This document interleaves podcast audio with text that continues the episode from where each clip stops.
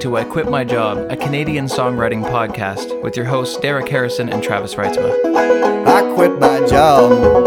I quit my job. I quit my job. I'm free today. Hello, and welcome to the first episode of I Quit My Job. I'm Derek Harrison. That song you just heard is by Old Man Luedecke from his album Hinterland, released in 2006 on True North Records. I wanted to name the podcast after that song for a couple of reasons. First of all, for a Canadian podcast about songwriting, I thought it made sense to name it after a song by a Canadian songwriter as highly respected among songwriters as he is. It also conveniently answers the question of what a theme song should be. Secondly, as the song romanticizes, quitting your job is something musicians and all artists have to do to take it to the next level. It's one of the steps. I first met Old Man Luedecke in 2008 at Phog Lounge in Windsor, Ontario. He was playing in a group called the Pan Canadian New Folk Ensemble, and this was the first date on their first and so far only national tour. I was sold on the name alone, the Pan Canadian New Folk Ensemble. It was a six piece led by him, Christine Fellows, and Kim Barlow, though I didn't know any of them before that night. So, in one fell swoop, I was introduced to these three fantastic Canadian songwriters, and I've been listening to them ever since. This podcast was conceived by my co host Travis Reitzma. Each episode will be sitting down with a different songwriter and talking about their approach to songwriting, why they write songs, and what makes a good song. This first episode is a little bit different though, because it's just the two of us basically brainstorming what the podcast is going to be about. It feels a bit weird without that third voice in the room giving us a focus, but it serves as an introduction to what I Quit My Job is all about. So here we go.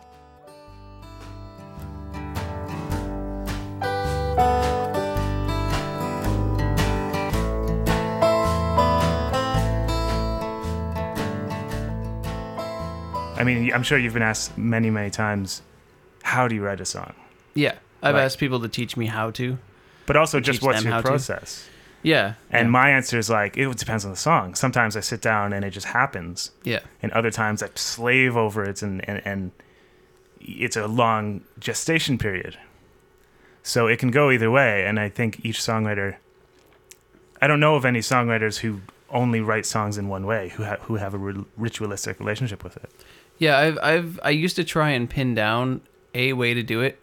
Um, I used to try and I would sit down and pick up, I pick up my guitar and I'd be like, okay, I'm writing a song now.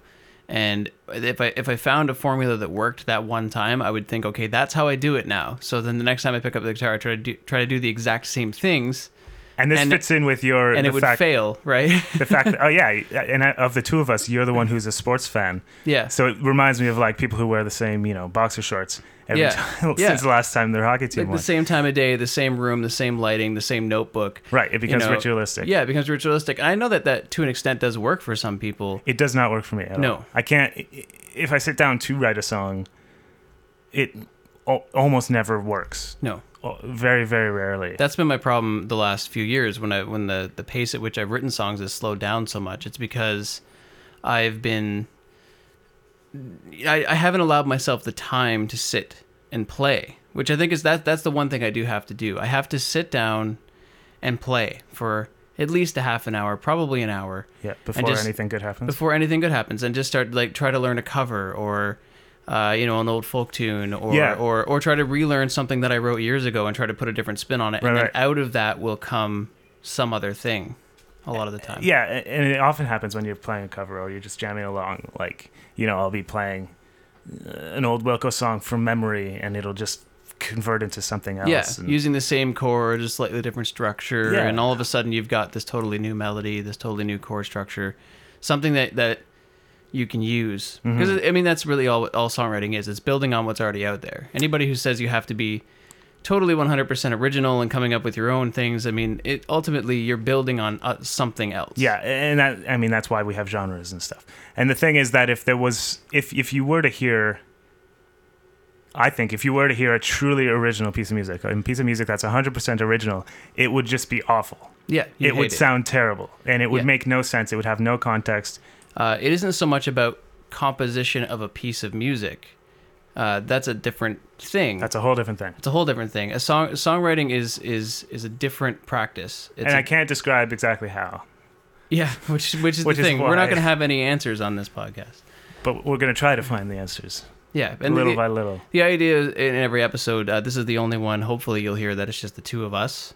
Uh, you'll hopefully hear a guest on every episode, someone who is a good songwriter, someone who's been touring or has released albums, or maybe not. Maybe someone who Maybe we just even. think is a really great songwriter. Who What matters is is that the person's going to be handpicked by you and I, someone that we both think has something to contribute to the idea of what Mhm. good songwriting is and what the art or craft Yeah. of songwriting is. Yeah. I haven't. I don't know if it's an art or a craft either. Like obviously, it depends who's Could writing. it be both? because there's all you know all these people who go to these songwriting colleges at that point sometimes you hear a song and it's like an old beautiful oak table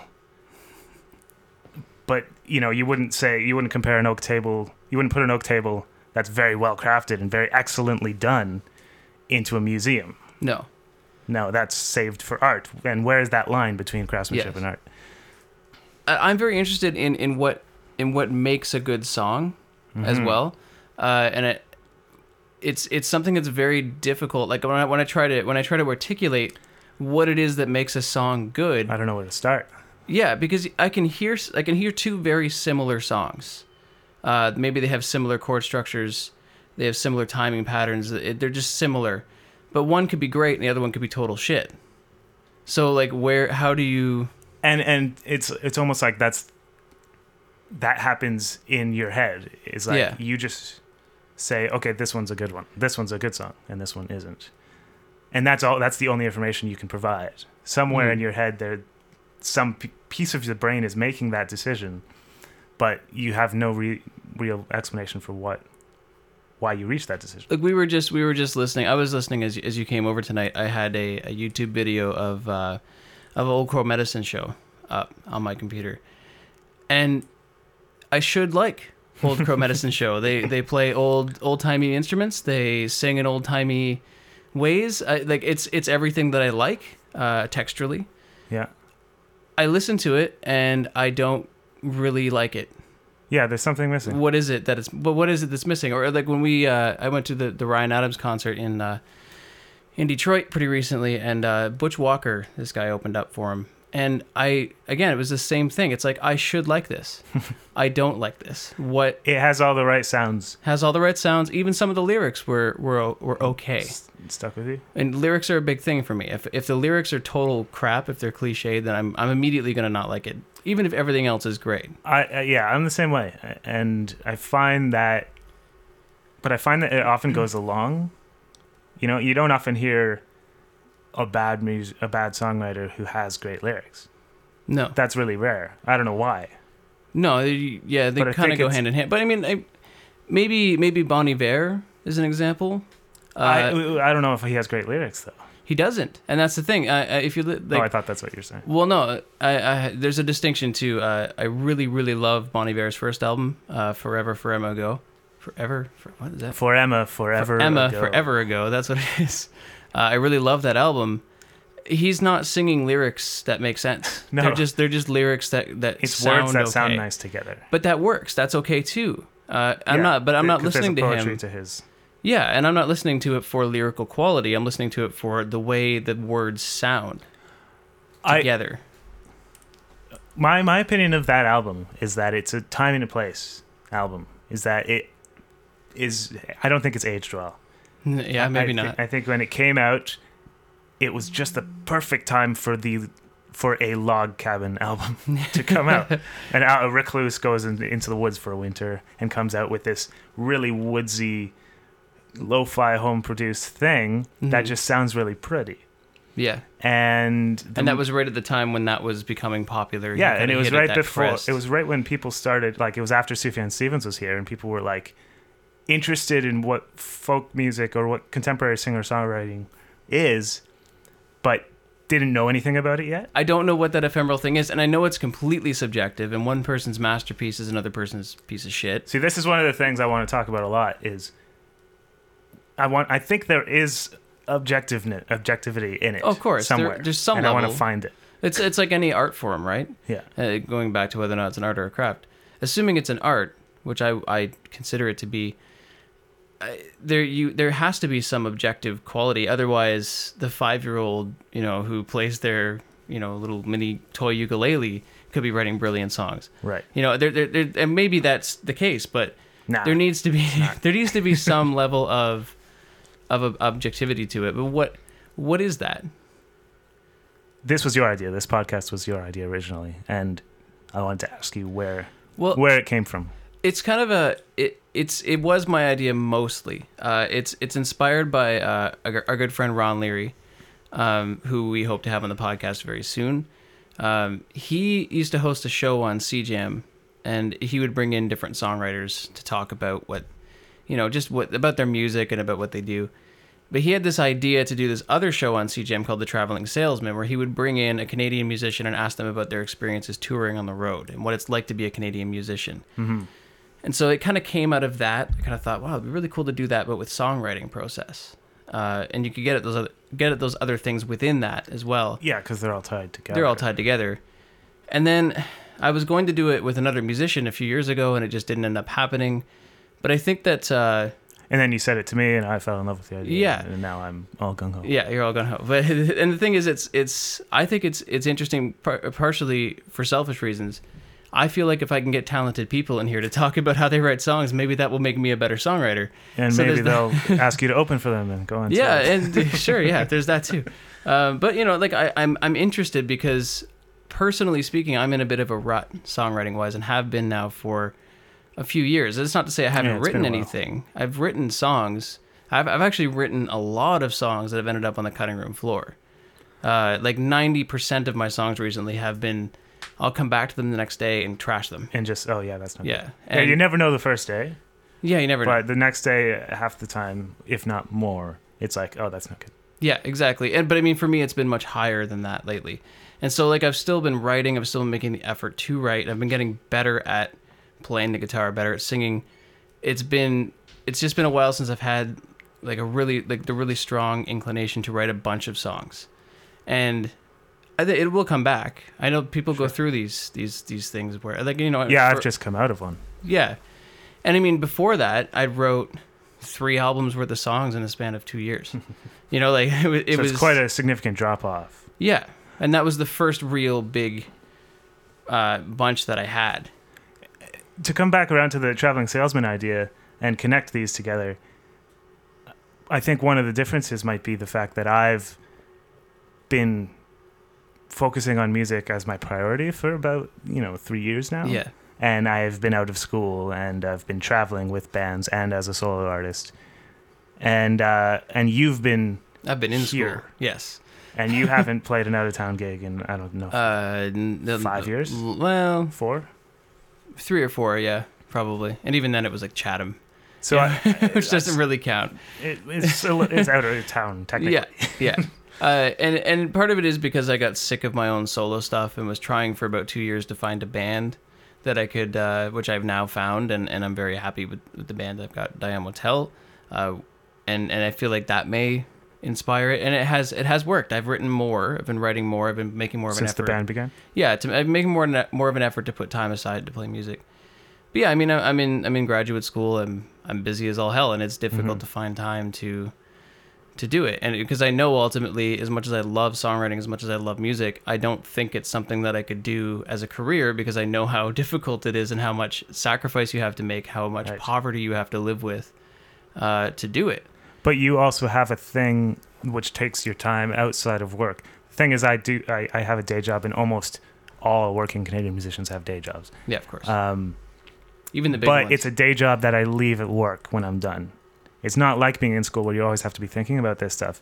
So music can still be my priority, even though it's not my full time gig. Mhm. It can still be the thing I put the most thought into and put the most time into and effort yeah. and care the most about. But, I, but at the same time, I don't think I've ever. That's I don't think that's ever been my reality, uh, and I've been able Well, you've to. been in school for a decade. I've been in school for a decade, and and even when I when I went through that really uh, that uh, the writing um, probably about 30, 40 what I consider to be decent songs at least uh, happened when I was in early part the early part of grad school. So I was not any less busy, True. Oh, that's a good point. and I, it was never my priority to be a musician, but it just sort of happened more naturally. I think that comes with that first big rush of songs you get because you have this entire canvas of things you can write about. You have a whole lifetime. You have a whole That you lifetime of haven't tapped into experiences. Exactly. And then you get to a certain point, I think and I think I think to an extent probably every songwriter goes through this, they get to a point where okay, I've written about all that. Now what do I write about? But I th- I do think we all and I and I go through that a lot of times where I sit down and I start writing something and I'm like I've been to this territory before, but the more I think about it, the more I think that's what you do is is you dive deeper and deeper into the things you have talked about. Mm-hmm. Because I, I I mean I studied creative writing in school and I had a professor once who told me that by the time you're 18 years old, you have enough material to sustain an entire career of writing, and I think that's true of songwriting Yeah. you just look back on that material in different ways as you get older. Mm-hmm. But everything, you know, comes from the beginning. And it's all whatever happened to you in those years is just stuff that you're working through for the next 60 years Yeah. after that. I think I think the other thing too, I've gone through quite a, a in terms of my influences, quite a transformation over that time. I, I think I'm still discovering what what type of music I want to be influenced by, if that makes sense. I feel like like I'm I'm becoming more of a folk fan. I've always been a folk fan to an extent, but I came out of I came out of rock. That's where, you know, the, the sort of alternative '90s stuff. That's where I learned how to play guitar. Was that Our Lady Peace, Matthew Good Band, that mm. sort of thing. Uh, so I came out of that, and then slowly over time, I've been working in the country folk side, and now I feel like I still have all of this stuff to get through, like to listen to and to really absorb. And and I think part of it is that like I'm not there yet. I, d- I can't write those songs yet, and so maybe I don't want to yet. But You know, and okay. I, that's not to say that I had. Like I say, I'm still writing. It's just I feel like there's maybe that mental block there. it, it reminds me of this thing that happens, and I've talked about this with other songwriters, but it's happened to me quite a few, quite a bit, and quite a few times recently. Like every few months, I'll write a song and I'll sit down with it for like a week or so, and I'll look on, look at it, and I'll say, you know what, I think that's the song I've been trying to write. Like Mhm. the last twenty songs I've written, Yeah. were all just me trying to write this Yeah. specific song, and then as soon as I pass that, I start, it changes the way I write, hmm and I'm going and I'm trying to do something different now hmm even if it's very subtle the difference but um, i think in a lot of ways and i, I mean I, I think we're, we're probably going to end up talking to some people who write rarely and keep every song Yeah. i've heard about this thing i don't yeah. People do that. i don't know if it's a myth Um, who was I? but i've heard stories about people that work like this i don't understand it Well, this this gets in. Maybe we can we can talk briefly about another. Uh, this uh, comes more into uh, lyric writing. Um, there's many different ways to approach it. Like we've already mentioned the Bon Iver way, where he just sort of mouths words, and I think Thom Yorke to an extent, and Radiohead does this as well. and a little bit uh, andrew bird Yeah, Andrew he Bird, seems yeah. to be able to get more sense out of it at the end yeah, of the and, day and but he's very interested in just the sound of words Yeah, exactly. And so there's that. There's that. There's also uh, what I try to do, and I think a lot of my songs that end up on the cutting room floor fail at this. Uh, I try to write a story. I come up with a story in my head. Wouldn't it be really great to write a song about this? Hmm. And then I sit down to write that song, and maybe it maybe it works out. Sometimes it does, and a lot of the time it doesn't because it's really hard to do that. It turns out really hard it's to make. harder Yeah, and, well but at least for me yeah, eh, but I feel like that's that's kind of the folk tradition, right? Is is a storytelling mechanism. And that touches on, on a question I want to talk about, particularly because this podcast is going to be, at least at first, it's going to be quite Canadian centric. And we're going to Mhm. be talking about what it is that it, we, we're going to be looking for Canadianness as well in songwriting. And we've talked about, you and I, about how there's something distinctly Canadian going on, even Yes. if we can't figure out what it is. But Yeah. Canadian songwriters just tend to sound. And it's it's Different. it's funny because there's regional twists on it. Yes. Like obviously there's East Coast, West Coast, there's Ontario, there's Southwestern Ontario, there's Windsor, there's Toronto, there's specific styles that come out of it. hmm But ultimately there is something that ties all of them together. Yeah, there's some thing that you can hear, Canadianness, whatever it is, you can hear it sometimes, frequently. So what what do you Um, what do you think that what I well- mean it's a big question, but what do, what do you think contributes to that? I I have no idea. Um, I think our culture is more different from America than people pretend it is. Mm-hmm. and it's and it goes back to the very beginning of the country. And these are things I can't even talk about on an in an educated way, but the things Yeah. I just think, and maybe I'm right. I don't know, Yeah, I mean I mean but obviously things about how we were founded along the border. We were founded along waterways. Like we never had a frontier. Mhm. We didn't work like that. There wasn't this big line of people moving forward. Yeah. We, we're outposts. Everything's an outpost, and, and that's why you have all these tight communities forming in these small places. Like Mhm. Windsor's a great example of a tight community. Guelph, Mhm. really tight, small community. Peterborough, hmm places like this where um, where there's something happening, everybody's just kind of influenced by each other, rather Yeah. than going for this big sort of own the world. Thing. Yeah, I mean, but at the same time, I think what makes Canadian culture unique is that we are influenced not only in that way, but also we are influenced by American culture very, very much so. It's the Oh, most yes. porous cultural border in the world by far. Uh, we we're inundated with TV, with radio, with with everything is is American as much you know as much as it is Canadian. So I think that also shapes it in a certain way. That's different from how how United States how how American songwriters would do it. Mm-hmm. And also, there's this European influence because there's a, a lot of European immigrants, uh, you know, first, second, third generation European immigrants. And I think Canada has always seen itself as sort of a North America's version of Europe, whether or not that's true. And it's certainly true in Quebec, I think. Oh, sure, yeah. But uh, but so there's that too. There's these interplay of all these different things. Plus, there's the geography. There's not a lot of people. I mean, you get outside the 401 strip, Yes. and there's a lot nobody of empty there. space. Uh, people talk about the woods a lot in Canadian songs, rivers. Yeah. Um, I've I've met American songwriters who've specifically said like, "You guys all just sing about you know nature," Sing about the mountains. and Yeah. I had never really noticed it before because Well, Max Marshall does that a lot. Oh well, sure. okay, that brings me back to one thing I wanted to bring up was um, is a conversation I was on the road with Max for August, and uh, we kept having this conversation about um, folk songs versus singer songwriter. Mhm. and I, I think singer song I believe singer songwriter is actually a genre now, distinct from folk, heavily heavily influenced by folk. Um, yes. But contemporary singer songwriter is is for me the real difference is that folk songs are telling a story. Singer songwriter is describing something, Something, a feeling or a moment, or it's it's it's introspective and it's there's no narrative. It's not. It's like a, more like a painting rather than a film. Yes. Yeah, I would agree with that. And I, I think, like you say, there's there's influences of folk in terms of, for instance, how you might play the guitar or what instruments you're using or the melodies. and the melodic using. construction. Yeah. Yeah. and that can all be based in folk. I think that's kind of the writer that I am. I mean, as much as I, I sometimes will try to write a story. I think a lot of my songs are more picture oriented. I guess uh, they're not. They don't move necessarily.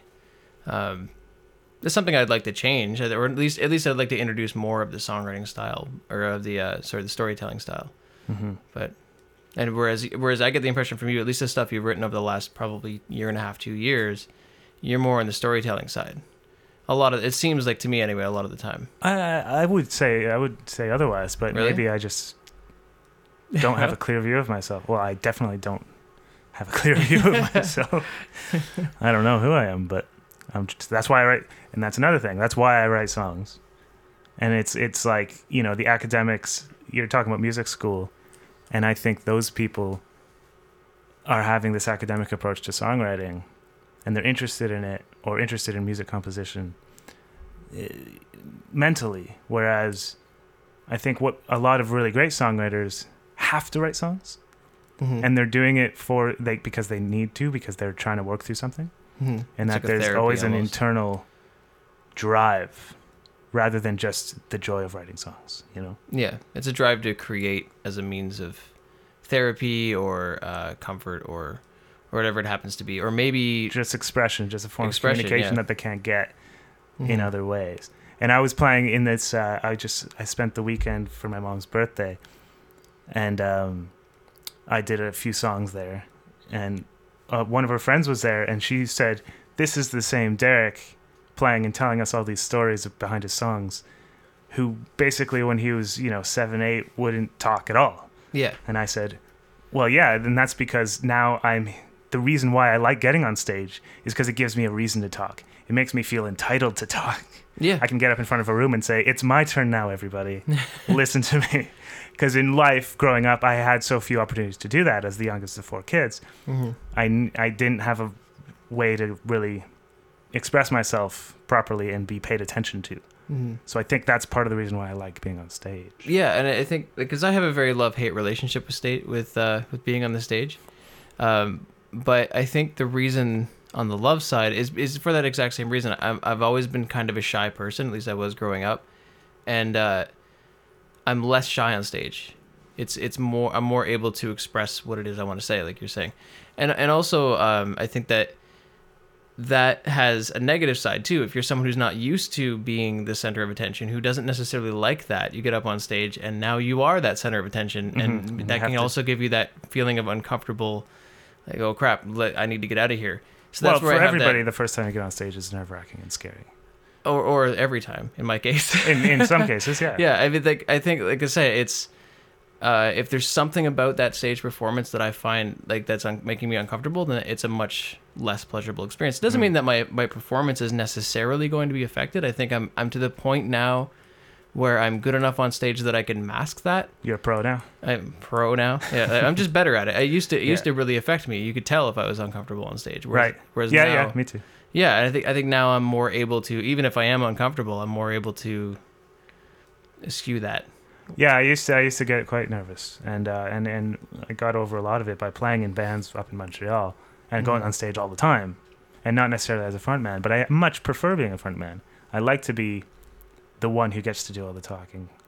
I Yeah. feel more comfortable when I'm on loan on stage or fronting out of my own band than when I'm a side player. Yeah, I do too, but uh, that's because I don't really play anything on the side. Oh yeah, that's it. Because you don't know what to do when you're a side player. yeah, I don't. I don't. I play a rhythm acoustic guitar and sing. That's really all I do.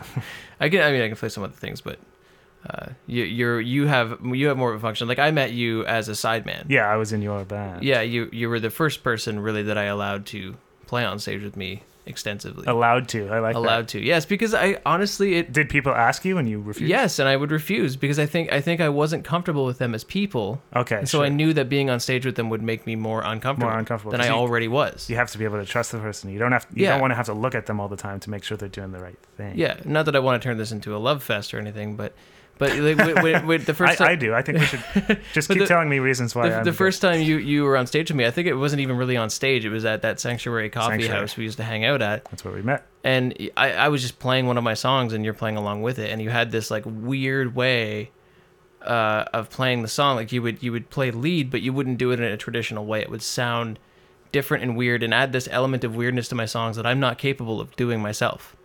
Uh, which is what gravitated me toward you in that way because I really wanted that element to come out, Hmm. uh, and I wasn't getting that with other players. Other players might just play oh that that same lead riff that I that I can hear in my head and that I've heard in my head a million Yeah. times, and I want to hear something else.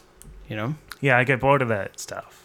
I want. I Mhm. want to do something that's a little strange and. And at the time, you weren't really much into folk music.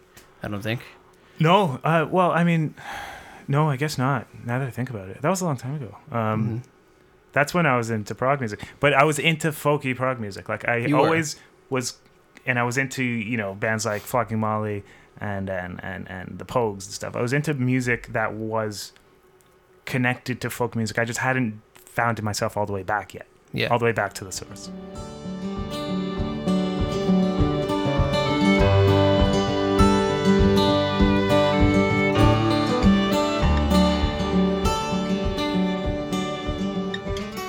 That was the first episode of I Quit My Job, a Canadian songwriting podcast. We hope you liked it. We promise that will be the last time you hear the two of us prattle on by ourselves. From here on out, we'll be interviewing songwriters. Our plan is to release a new episode every two weeks. Episode 2, to be released on March 24th, will feature a good friend of both Derek and me, Luke Michielsen from Kitchener, Ontario. On top of being one of the nicest and most genuine people you'll ever meet, Luke is a tremendous songwriter with multiple releases, including his latest, Oh Surround Me, released last fall. For more information on Luke and his music, you can visit lukemichielsen.com. That's L U K E M I C H I E L S E N.com.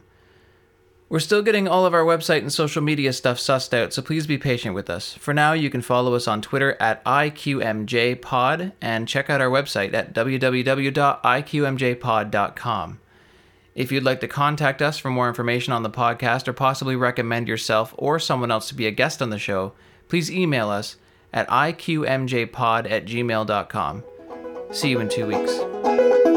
I quit my job. I quit my job. I quit my job. I'm free today.